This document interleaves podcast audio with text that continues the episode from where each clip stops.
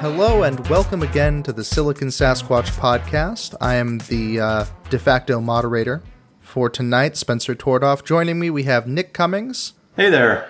and Tyler Martin. Hi. And we are talking about the hot button uh, bit of news that came out this week. Uh, if you are not already aware, Valve had a cryptic announcement page at the start of the week. And through the course of, uh, I think it was Monday, Wednesday, and Friday, revealed that they are working on their own version of Linux called Steam OS, that it's going to be on a piece of hardware, which was confirmed before. And then finally, they are designing a pretty radically different new controller to tie the whole thing up. Uh, controller apparently works on PC or Steam box, doesn't really matter. There's been a lot of varied reactions about this. Uh, in fact, we were just having a discussion earlier. There was a lot of varied reaction among us. It feels weird to call it uh, its own version of Linux too, since I don't, know, I don't I don't know a whole lot about Linux, but isn't it just another distribution? It's not like a radically different OS than other Linux. I mean, you could still theoretically be using the same edition of Steam with like Ubuntu or Red Hat or whatever. Uh, conceivably, but I mean, at the same time, I mean, with that type of logic, you could basically distill it down to well, none of them are that different from Unix anyway. So, eh. I think a good a good corollary would be like Chrome OS compared to like the Chrome browser with all its extensions and functionality. Oh, really? I think so. Not super clear on what Steam OS really offers yet. I guess. basically, they want it to be as inclusive as they can manage for hardware. I, I don't think they announced any uh, partners. However, there is a very distinctly couldn't call it a coincidence timing in NVIDIA saying, hey, we're actually working on our Linux drivers now. That's kind of a big deal. And I feel like that's not coming out of nowhere. Their whole purpose of this OS, at least according to, to Valve in their press release, they were pretty light on details, uh, was that this is all about performance. It's all about gaming performance. They want lowest possible input uh, input latency, best graphics performance. They just want it to be the quickest, promptest, most optimized form of Linux for gaming that there is, which makes a lot of sense because currently no version of Linux is optimized for gaming. Not that you can really blame anybody. I'm anticipating a lot of this for the uh, for the duration of the podcast. Do you use Linux, Spencer? Do you care about Linux? The machine hooked up to my television right now runs Ubuntu. Do you run any games on it at all whatsoever? Is is it just XBMC? It's pretty much just XBMC. I don't run any games on it, uh, mostly because I don't have a wireless or cable long enough to hook up a controller to it. I do play Stepmania on there. What the hell, Stepmania? Oh my god. It's an open source DDR port. God fucking damn it. I have a I have a dance pad. Stop judging me. I can hear you judging me over the call. Is it a red octane? Red Octane stopped manufacturing, so I have a decent hard foam pad. Guitar Hero actually killed that company. Fun story. I'll tell you sometime. I wish that it had killed Guitar Hero too. And uh, Dance Dance Revolution. Dance Dance Revolution is already dead. It's just the community that keeps dragging it forward. But that is not what we're talking about. Yeah, no. Please. Fifth mix kill DDR. Come on, guys. We could talk about you and your weird Dance Dance Revolution pad for an hour if we really. You know you're you're outnumbered here, Tyler. And yet you don't take my phone calls at 3 a.m., Tyler. So I don't know why you want to bring it up now. All right, I'll, we'll, we'll we'll set that aside then for your next intervention. so on the topic of DDR dance pads, let's get back to this operating system, which uh, totally runs on a dance pad. So we don't know a whole lot about the specifics, other than we know that Valve's been working with a lot with Linux over the last couple of years. They've mentioned optimizing games for Linux, uh, fine tuning how Left 4 Dead runs on OpenGL Linux, for example, and finding you know good hardware performance from that. And Gabe Newell, uh, head of Valve, has been pretty vocal about his disdain for Windows 8 and uh, basically has been doomsaying that Windows is killing PC gaming in the PC industry. So a move to embrace Linux more is not surprising. It's something that they've telegraphed for a long time. And uh, the question, I guess, becomes like, what does this look like in tandem with hardware? And that was what their second announcement was about. Because you can download um, SteamOS for free, and they've said it will be free forever and open source and all that, so you, people can keep working on it. But Before we go to the machines, though, do you guys agree with that? The idea that Windows 8 is killing PC gaming? Because, I mean, Windows 8 has been out for what, like a couple of years now? It doesn't really seem like PC gaming has been slowing down at all. I mean, granted, I'm not really the person to ask because I I'm still on Windows 7 on my gaming rig and have no uh, no intention of changing.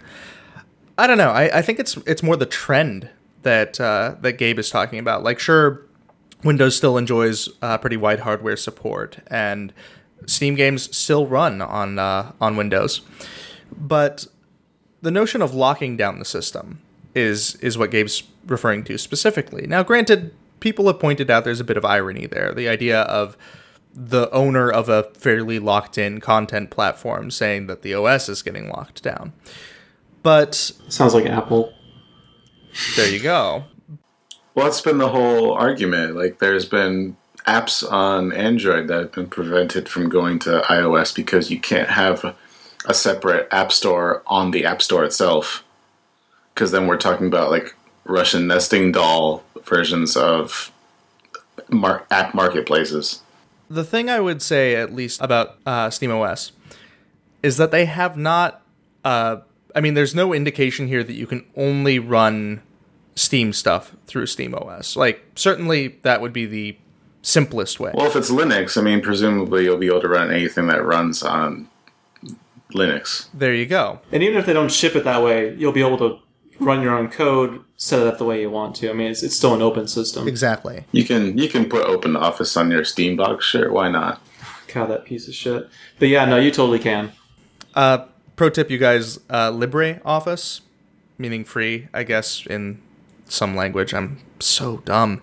Uh, but anyway, LibreOffice is actually a fork of OpenOffice that's still being updated. So, pro tip there, it's actually quite good. I don't think I've used anything besides like the Google suite of stuff in union years. I only open them when I need to edit a resume, but For someone who loves here nor there. Google, why do you not like Google Docs? I, I love Google Docs. I use Google Docs all the time. I just need to make sure that a desktop client is going to be able to open it because people who open resumes are about the age of my parents, and therefore they don't understand what Google Docs are. Oh, totally. Export to PDF. Just get that shit out of there. Yeah. There you go. I mean, I, I export to PDF from there, but uh, Who are you sending doc files to? I'm not typically. But if they want one, I need to make sure that it's in a usable state. So, Do you want to work for a company that only accepts doc files? Man, I want to work for a company right now. so just, just whatever. You should probably save as WordPerfect too, just to be safe. Yeah, Lotus. I, I always make sure it's rich text. You know, I'm just I try to cover my bases. And Claris works. Anyway, This is our new advice podcast for the unemployed, since that comprises two of us now. Buy a fax machine. oh boy. oh boy.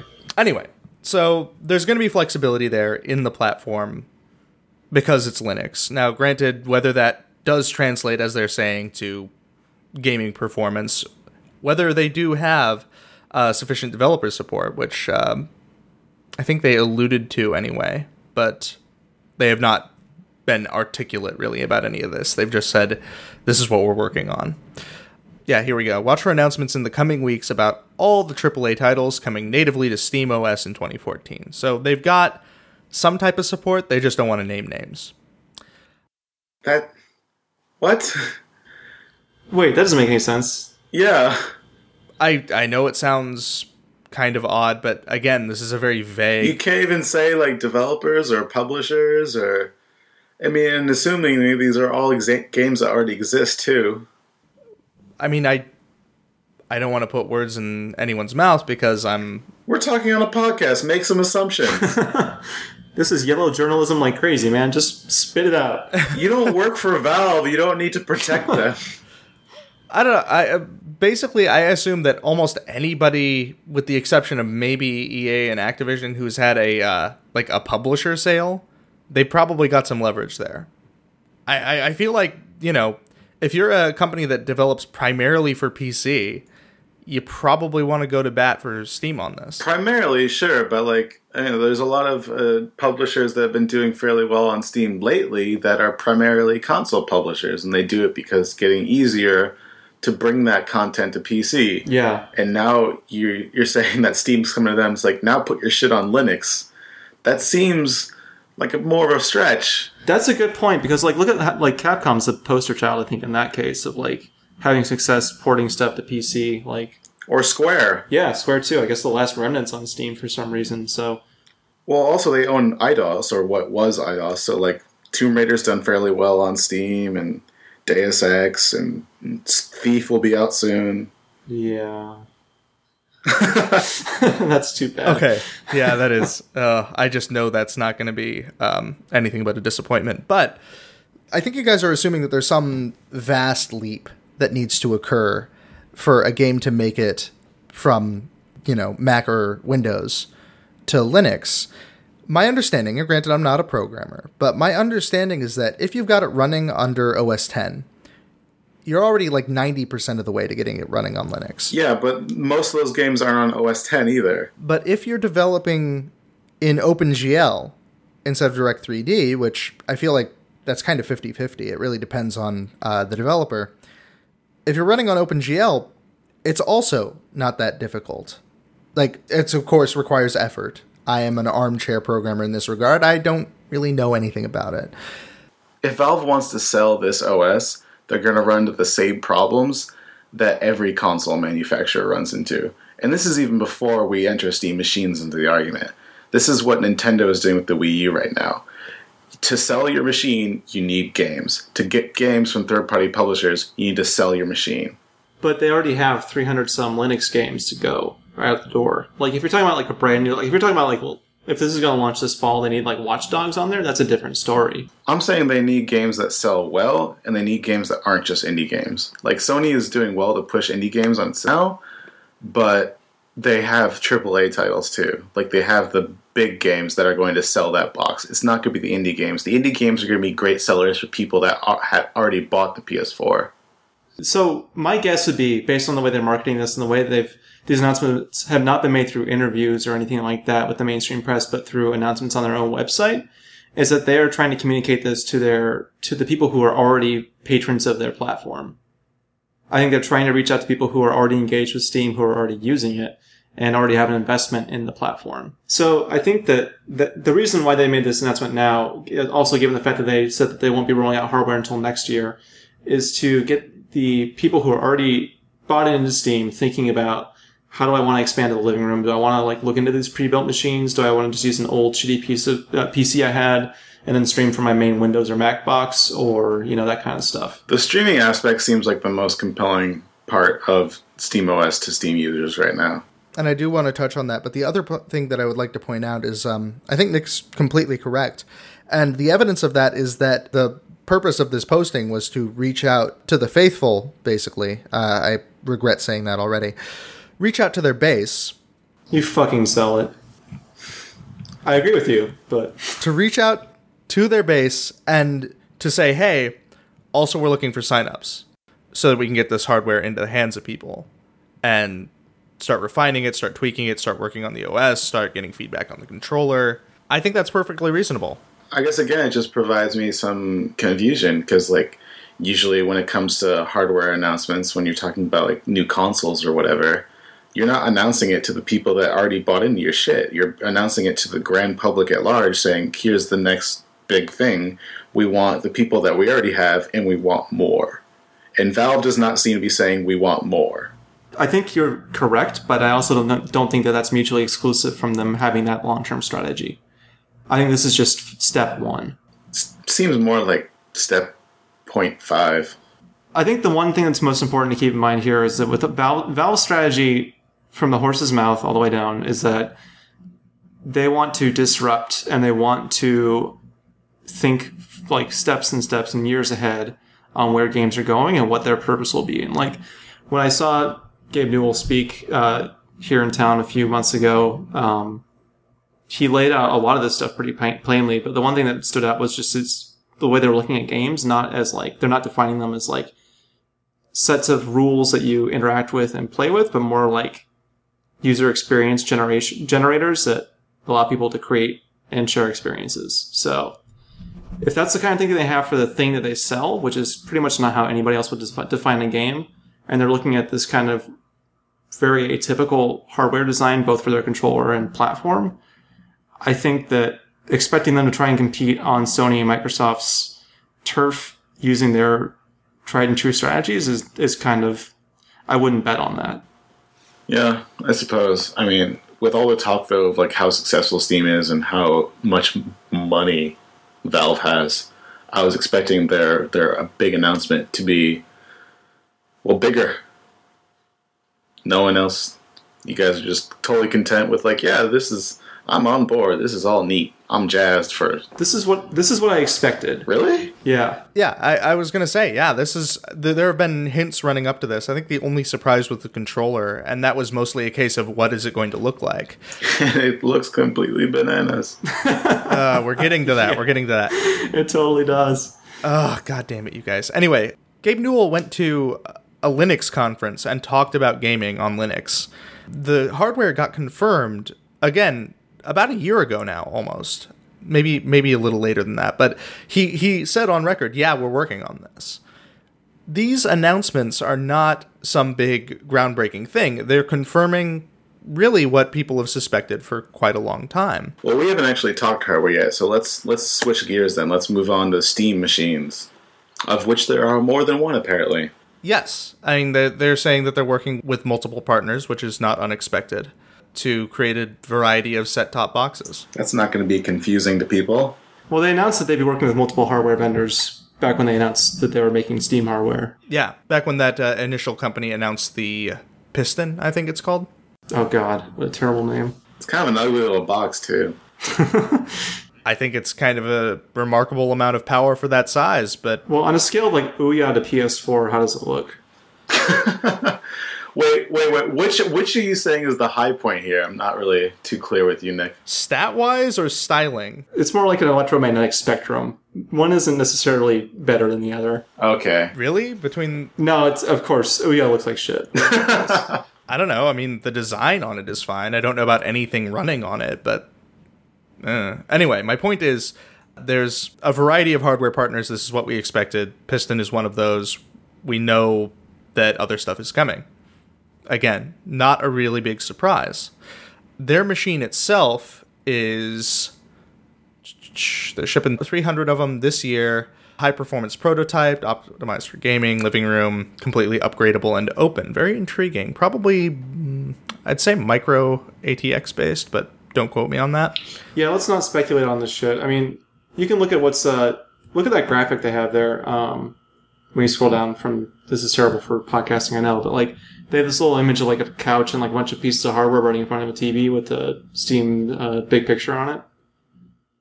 They're trying to illustrate different shapes and sizes, I think there. So whatever, you know, it's gonna it's gonna be a fucking computer, just in the same way that a console is a computer and your desktop is a computer. I wonder what they need all that power though, for though, because I mean, what what on Linux right now is really all that taxing. You do- you don't really need all that much to run like Left 4 Dead 2 or Dota 2 at max settings, do you? Dota, you kind of do. Really? A little bit. It's got like when a lot of shit starts breaking. You hang out in the you hang out in the jungle long enough, man. You see some things. Oh, maybe I could just run it at a lower resolution. It runs fine on my aged, aged, aged MacBook. It scales really nicely. Okay. That I mean, that's one of the big selling points of Source as an engine is that it scales magnificently. Like, it'll run on DX7. You have to cut a lot of shit, but it'll run on it. At any rate, the machines that they're talking about, the one that they are building is for people who want to have the most control over the hardware. It's probably going to have the most power. It'll probably be able to run multiple OSs if that's your thing. And if you're using Steam, it's probably going to be your thing. There you go. If you have a neck beard, it's probably going to be your thing. Ugh. Don't those two things kind of go hand in hand? Do they? Do they really? I mean, I saw some pictures from LinuxCon. Ugh. You guys, We're not nerd shaming. We're just you're nerd shaming. we're beard shaming. How's your neck beard coming, Spencer? Uh, I shaved the part on my neck off. Like I'm trying to grow the evil spot goatee, but I'm not. Like my neck is clear. Uh, it's times like these I'm glad I can't grow any facial hair. Yeah, I don't know. The rate this is going, I think I probably can't, but I'm still trying. we could have like a really sad Movember to raise money this this fall. It'll look like those posters of the post office. Like, have you seen this man? He's been he was last spotted with this child. oh god it's so true too anyway the, the point i was going to make so the prototype is going to be relatively high powered other boxes will optimize as they i'm quoting here for size price quietness or other factors on one hand you know they're playing off the scalability of their primary engine which all the free to play stuff is on on the other if you need a, low power device to stream from your battle station then you look for that. If you want something capable of running games on its own, you look for that. There's a variety of, I mean, there's some flexibility here. My question then comes down to this whole streaming thing because I feel like the living room set top box market went from pretty saturated to overcrowded this year. With like, you know, you used to have Roku, Boxee, and Apple TV, and now you have like a shitload of things. And Sony just announced the Vita TV in terms of like game streaming. I saw that last weekend. That bitch is tiny. I believe it. Looks like a credit card, but like thick. It is a crowded market. It is a, it is a saturated market. Yeah, so that's that's surprising to me uh, in that regard. Like maybe they will unveil something that's more like that hundred dollar set top, just streams Steam stuff from your PC. But I don't know. I think Valve's gone on the record about uh, believing that it's not about cloud based streaming like Gaikai or anything like that. They're much more believers in having like hardware in your house that generates the content and you just stream the data. Yeah, which is, I mean, that's what they've talked about. Is if you have a primary rig running Steam, you get a Steam box to to stream it to your TV. That's true, yeah. Maybe I should have just tempered my expectations the way they were for the Vita TV. Instead of looking at this as like a full blown console, it's like more of a supplementary console. And that's kind of the beauty, at least from my perspective, is that if you don't want the Steam box to be a full blown console, you don't have to get one that's a full blown console. the The whole purpose of the OS Uh, or, or of the hardware, at least as they're describing it, is to let it be multiple things to multiple people. They continue optimizing the OS. They have it built so that if you want to put it on a monstrous, you know, eight core machine with three video cards, it will perform well. But in the interim, while it's getting ramped up, if you just want to stream from the machine you already have that's on Windows, you have that option. And they've also announced, you know, the requisite media features you expect from one of these things too. Like they haven't said any partnerships yet, but it sounds like they're aiming for video and audio. So I would guess Netflix, Hulu Plus, Pandora, Spotify, Rdio, that kind of stuff. Well, I mean, a lot of those are browser based. Like, you wouldn't really need to have something deliberately support Linux to to run on a Steam box or a Steam But I machine. mean, a lot of a lot of native apps use, you know, HTML when they function. It's just a matter of like how is it packaged for the for the interface. Yeah, but it's not like there, there's there's not even a Linux native app for like Mac or Windows, is there? Wait, what? A what native app? Linux or not uh, Netflix? No, that's all browser. But like Rdio has a native app. Spotify has a native app. Okie doke. To me, it makes sense. Granted, I am probably the person these announcements were meant for. I did want a reason though. I, I wanted them to show me the thing that was like, I don't need to buy a console because I can just buy this thing and not have to worry about it. Because I don't want to buy a PC, but I like using Steam. I like the my Steam library, and I'd like a device that lets me play those games easily on my TV at like nice resolutions. And yeah, it hasn't really felt like they showed me that yet.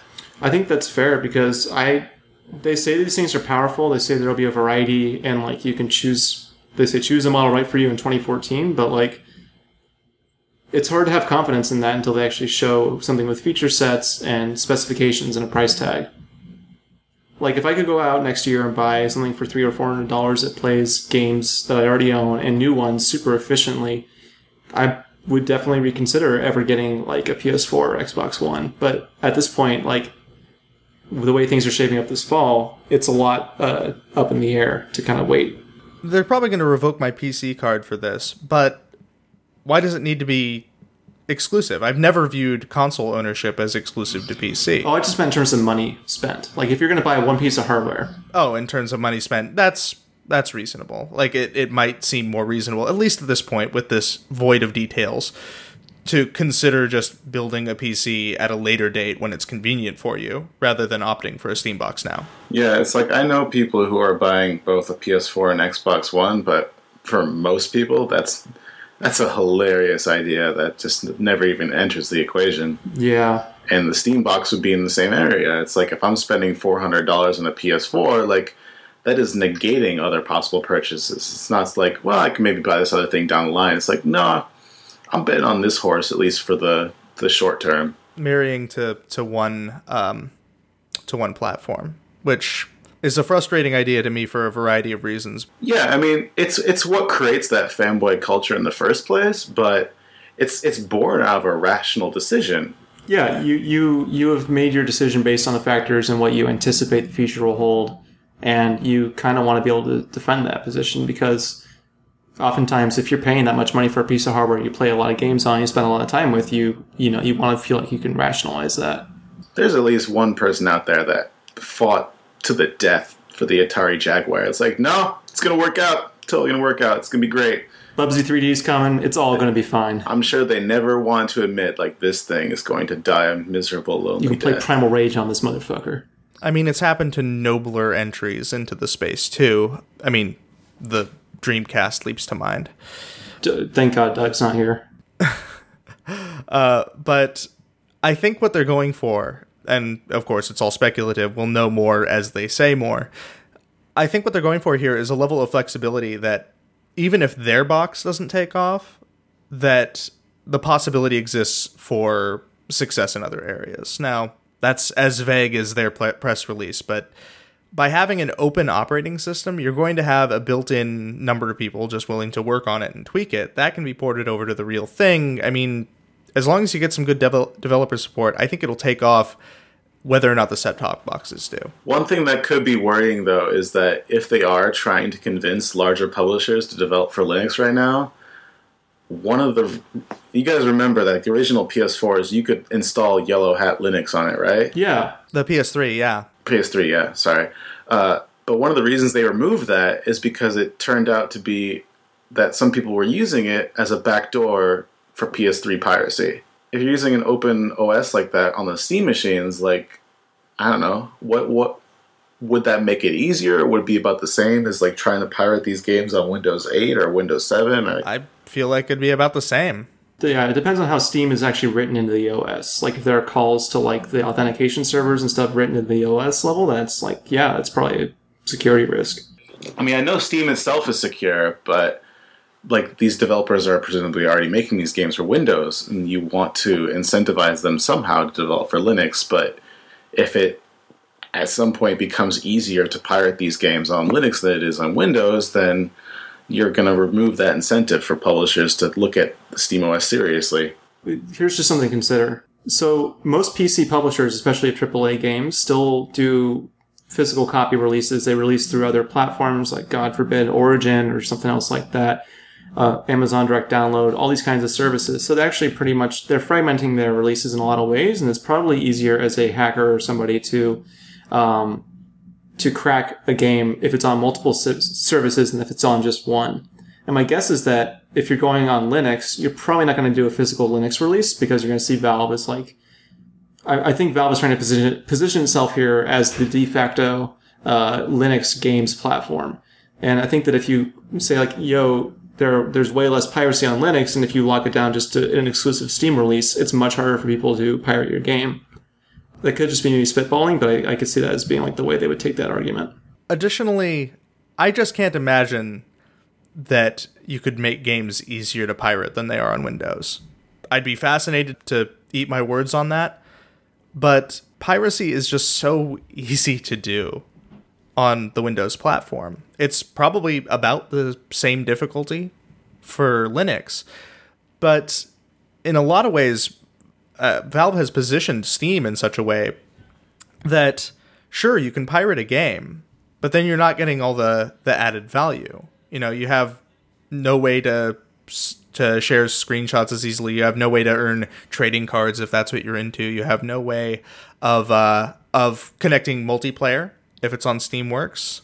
I think the only way to really like talk about Steam DRM as being a good thing is just the ease of which it is to move your library from machine to machine. Like I've used my Steam library on multiple computers without any significant headaches, and that for me is like the reason to use Steam. It's not.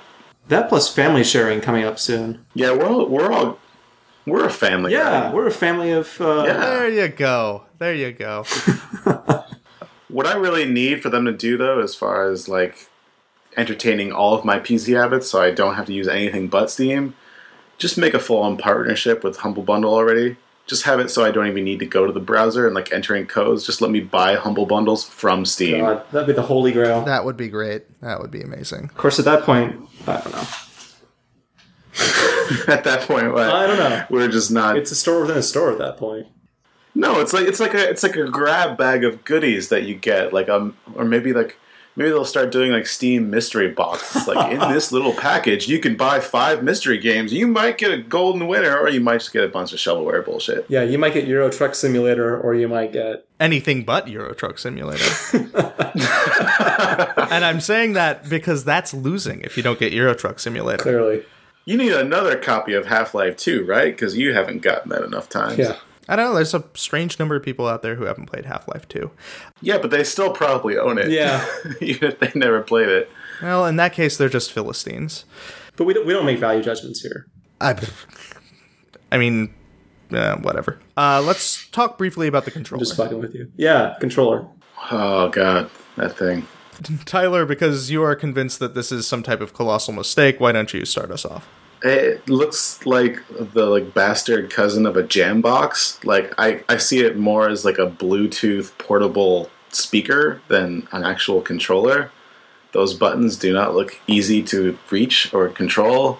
The two like weird touchpads, like I don't know. I've played games with touchpads before, and like when it comes to like movement, you kind of want the actual like feeling of moving something and not just like sliding my thumb across a flat space.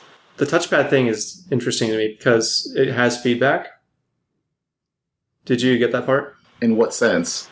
It's like, what the fuck is the word? Haptics. So it, it has like very So it vibrates?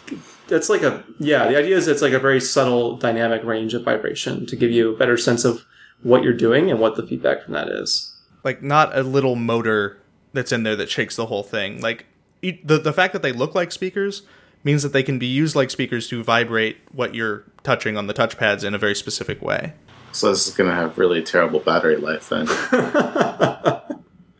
tyler i'm so glad that you're always the optimist on these shows but no you're probably right it's gonna be shit um, Coming with the Steam controller, the Steam Dock. oh god the steam battery pack that charges 50 times before it stops working That's one of the biggest complaints I've heard about the Wii U controller. Is that like for all the people I know that love the Wii U, it's like the lifetime on that controller for a day is garbage. for wii u Yeah, i get like four hours out of it I don't know.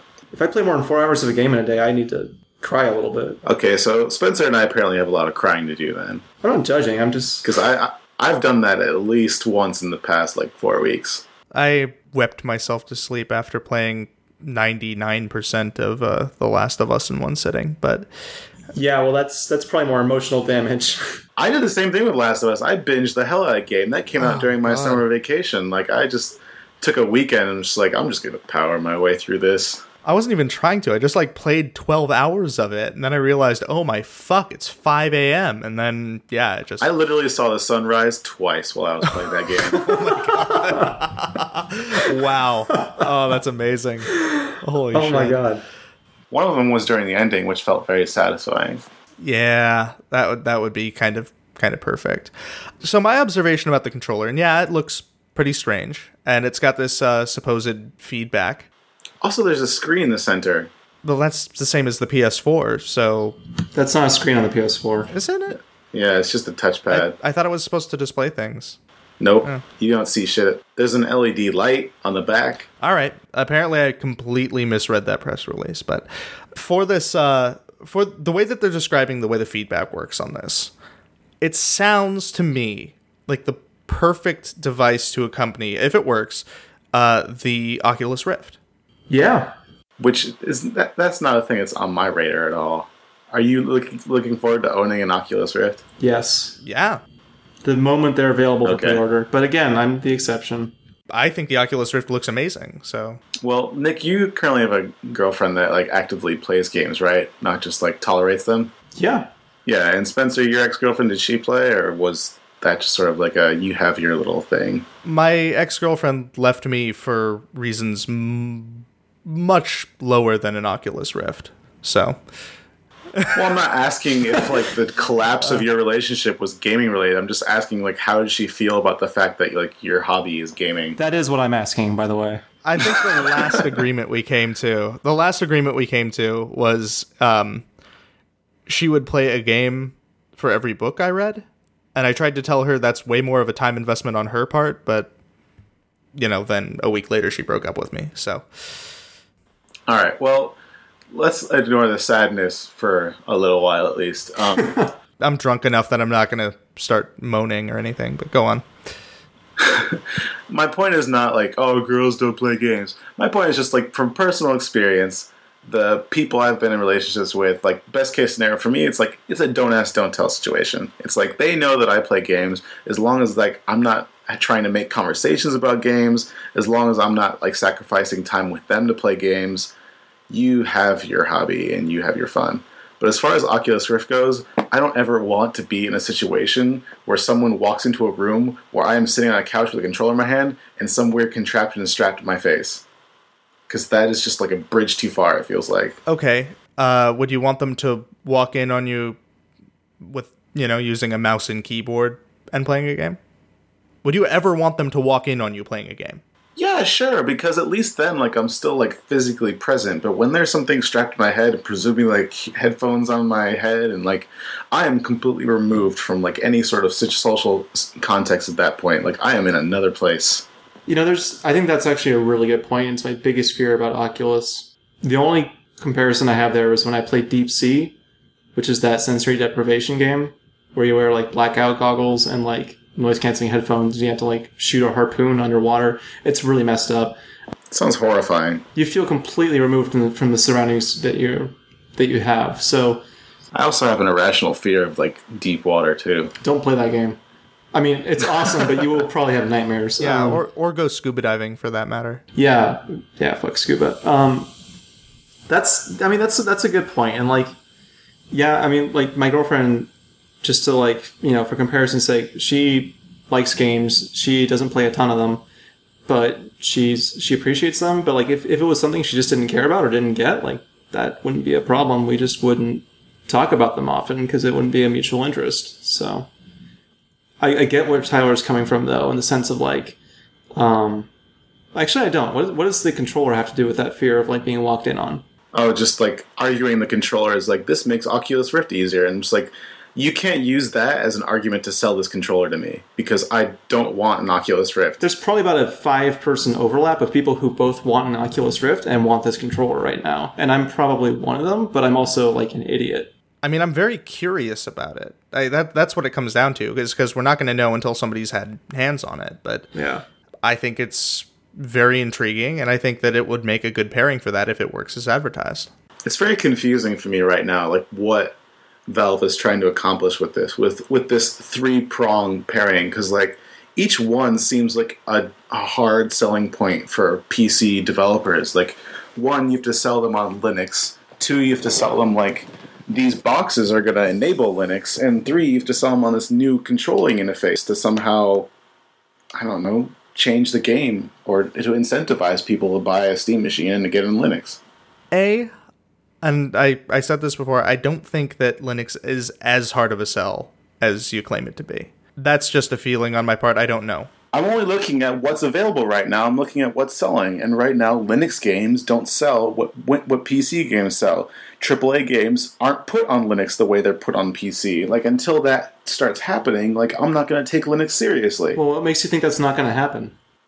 I mean, it's starting right now. because it hasn't happened. It's and there's 10 years of build up on Windows and then there's this, which is kind of the first attempt at optimizing Linux for gaming. Yeah, I think that the perspective of it hasn't happened is kind of bearish. but I guess I, I had hoped that when Steam, when Valve was going to say like we're going to support Linux in a big way and we're going to make this machine, it wouldn't just be these things. It wouldn't just be saying we have people that are doing things on Linux. It would be like we have names that we are dropping that are making games for Linux, if not actual games to say or show for themselves. Well, my guess is they probably don't have a whole lot of publishers right now or a lot of developers, but they put out this, these announcements in this way because they want to recruit people who want to tinker with the OS, who want to beta test the hardware, who are developers who want to work on this stuff. And like, they, I know for a fact that they've been showing this hardware around for months. Like they mentioned that uh, they came to Double Fine, I think, in June or July to demo the cave running on uh, this controller. So they've been having those conversations. It's just I do agree it's a little weird the announcements haven't been made about like these developers are signed on. Yeah, the cave that was a big seller. Yeah, that game was not very good. I know, but like the point there is that it was months ago. The one thing I see as promising though is like looking at this controller. Like you look at the button mapping that they have demonstrated on the site. They're not trying to make another like 360 controller for your PC. They're trying to some- make something that makes sense for playing PC games on a television.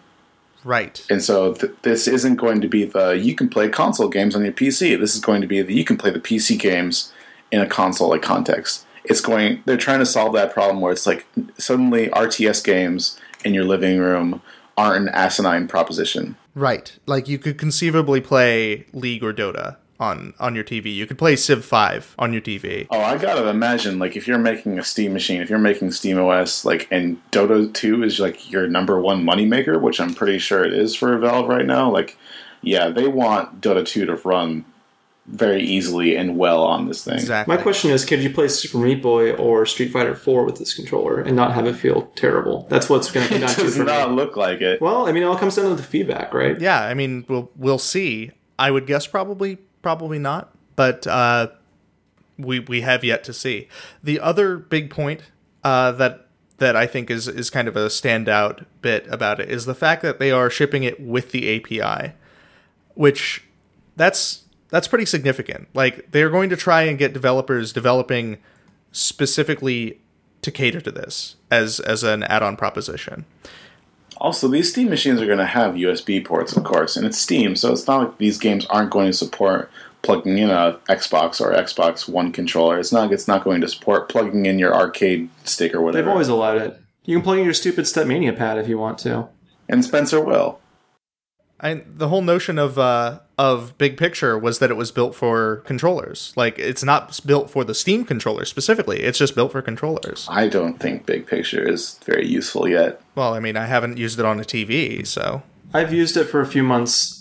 For like a beta product, it's pretty solid. I like the cleanness of the interface, but it's kind of clunky and unreliable. So, Yeah, it feels very, very unfinished. well, then again, so did Steam when it first launched. So did CS Source when it first launched. You know, with Steam integration. I mean, it's yeah, but we can't compare everything that Valve does now to like the way Steam originally launched. Like, I don't want to go through that waiting period again, and I know that they. well, then don't buy it. we yet. shouldn't have to. Like, they're not in the same place that they were back then. Well, I think this comes down to like the company's structure and philosophy, and like they they are by nature a very flat, very lean company that doesn't have a lot of people and takes big risks.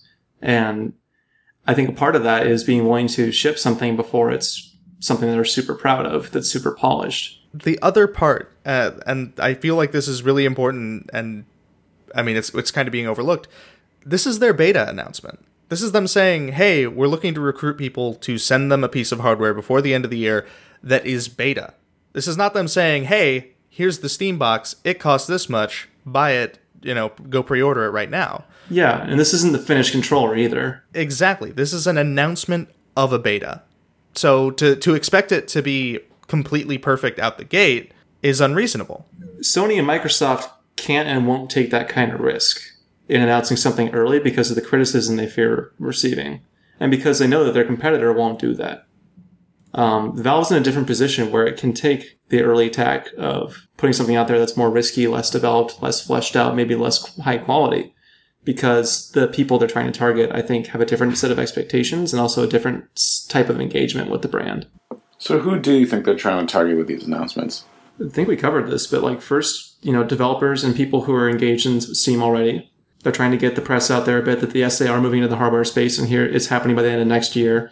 I'm guessing the next wave of announcements will be things like partnerships, uh, a look at the first um, Steam box that Valve is developing, and uh, that kind of stuff. And that'll probably come, I would guess, probably early next year. And do you think that they're successful in this this courtship of that audience? Uh, if they're targeting who I think they're targeting, I think this is a pretty. I mean, it, it, I haven't seen a whole lot of feedback on positive or negative from the press, but as somebody who's been following this pretty closely and has been following Valve as a company pretty closely, this uh, this is the announcement I was looking for. I was expecting. I have already completed my hardware beta eligibility quest so that I'm on the list of 300,000 people, of which less than 1% will get a piece of hardware.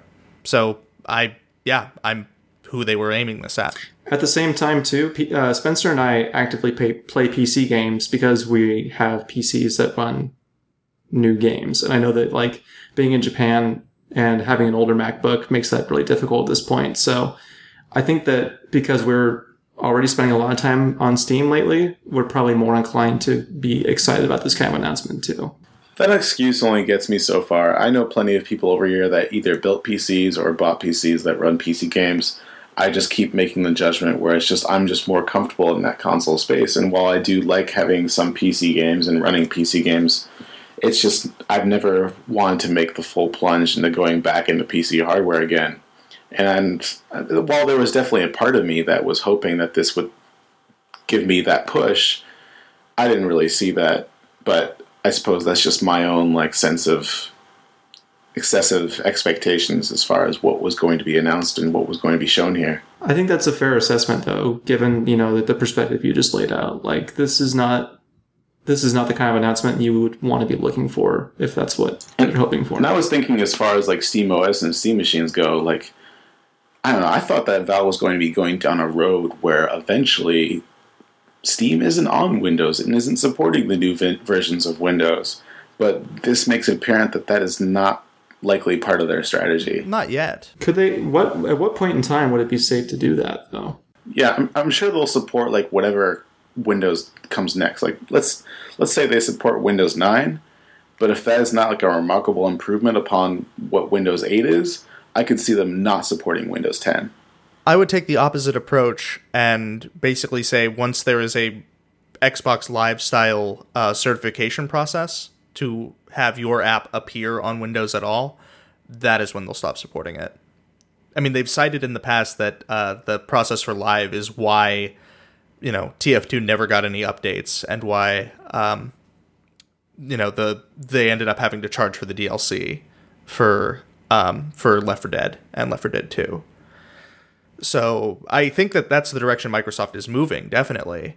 And once they finally constrict it to that point, they would have no reason to support it if this roadmap for them works out. I think they'll need to continue to support Windows XP 7 and 8 while there's a market share there and while there are games that were developed just for those. But I think it does make sense to say that like we won't officially support Windows at a certain point and like you can still run games that were built for older operating systems, but like if they require, let's say, like DirectX 13 support or whatever it may be at that point, they may not support that on their platform, which would be interesting. But I think what they're really trying to do is drive developers toward embracing open libraries and open GL and like an open operating system.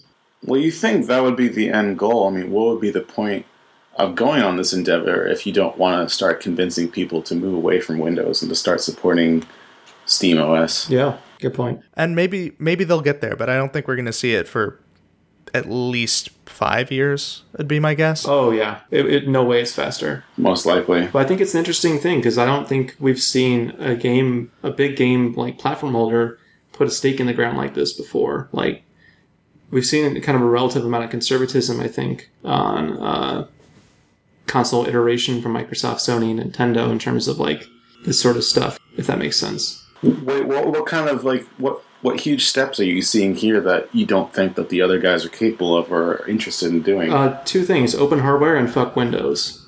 Yeah.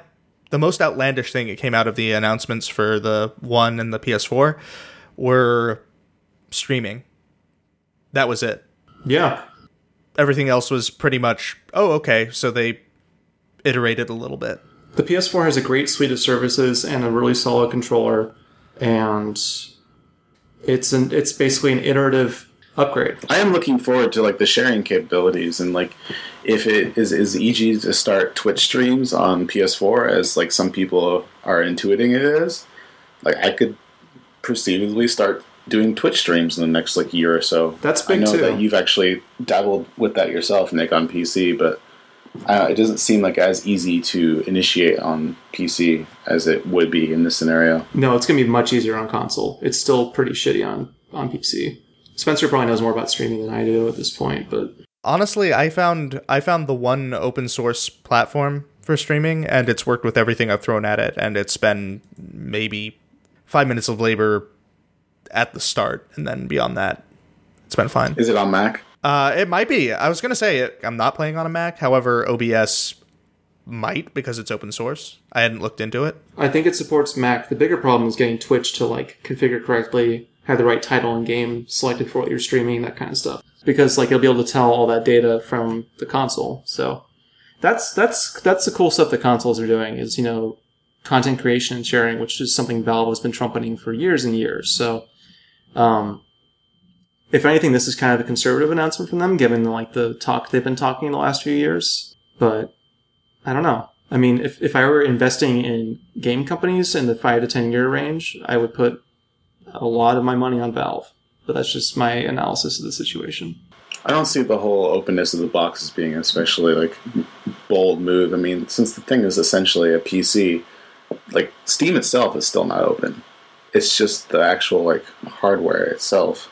Yes, and that I I still think that's a selling point. I mean, the idea that it does add a level of complexity, but at the same time, you know, if you could have bought a part to have full 64 player support in Battlefield instead of whatever it was they constricted it to on um, on 360, I feel like people would have bought that part. Like just to just to throw an example out there. Yeah. All right, guys. We've We are- crossed the hour mark, and we are I'm, way way over on this one. Yeah, we've probably lost everybody at this point, but that's okay because we had a good talk. We had some laughs. Mostly at Spencer's expense. Yeah, but that's par for the course. Yeah, that's kind of how my life goes. At any rate, Well, this got dark. Um, What's your favorite Stepmania song, Spencer? You know, I'm still partial to Rhythm and Police. I was joking, but okay, sure. Look, I have one great. because, god damn it, man. I I uh, am rife with self parody because I actually like the things that I like instead of just like throwing them out there and then waiting for a laugh and going like, yeah, that's stupid. Shine on, you crazy diamond. I'd I'd be really really popular with hipsters if I just was able to throw that statement in there. But instead, I make an earnest statement of approval, and then they just kind of go, "Oh," and then they walk away. Boy, that, that that did get dark. Anyway, you can make a donation to uh, Spencer's Self Esteem Fund at the link following this podcast. oh boy, Just remember, kids, if you follow Spencer on Twitter, when you gaze into the abyss, the abyss gazes back into you. Wow. that's that's pretty much what my Twitter account is like. I guess. So follow Spencer for what is that? Bravo, Bear Stearns Bravo bullshit. Oh god, it's so good. You don't even know. Whoa, whoa, whoa! Don't be don't be attacking the Bear Stearns Bravo here. I'm just. You're outnumbered, Nick. I'm sure it's great. I just really miss the innocent days of Horse Ebooks being a really bizarre Twitter account and nothing else. but they're they're bringing back FMV games. There are plenty of bizarre Twitter accounts. There's only one Bear Stearns Bravo. I do love FMV games. You should really try it out. That- The first episode's free, and again, I have not even like I, I don't think I've even been through half of what's in there. I've only finished episode one, and oh, what a pleasure that was to play. There you go. All right. Anyway, thank you for listening. Catch us on the next episode.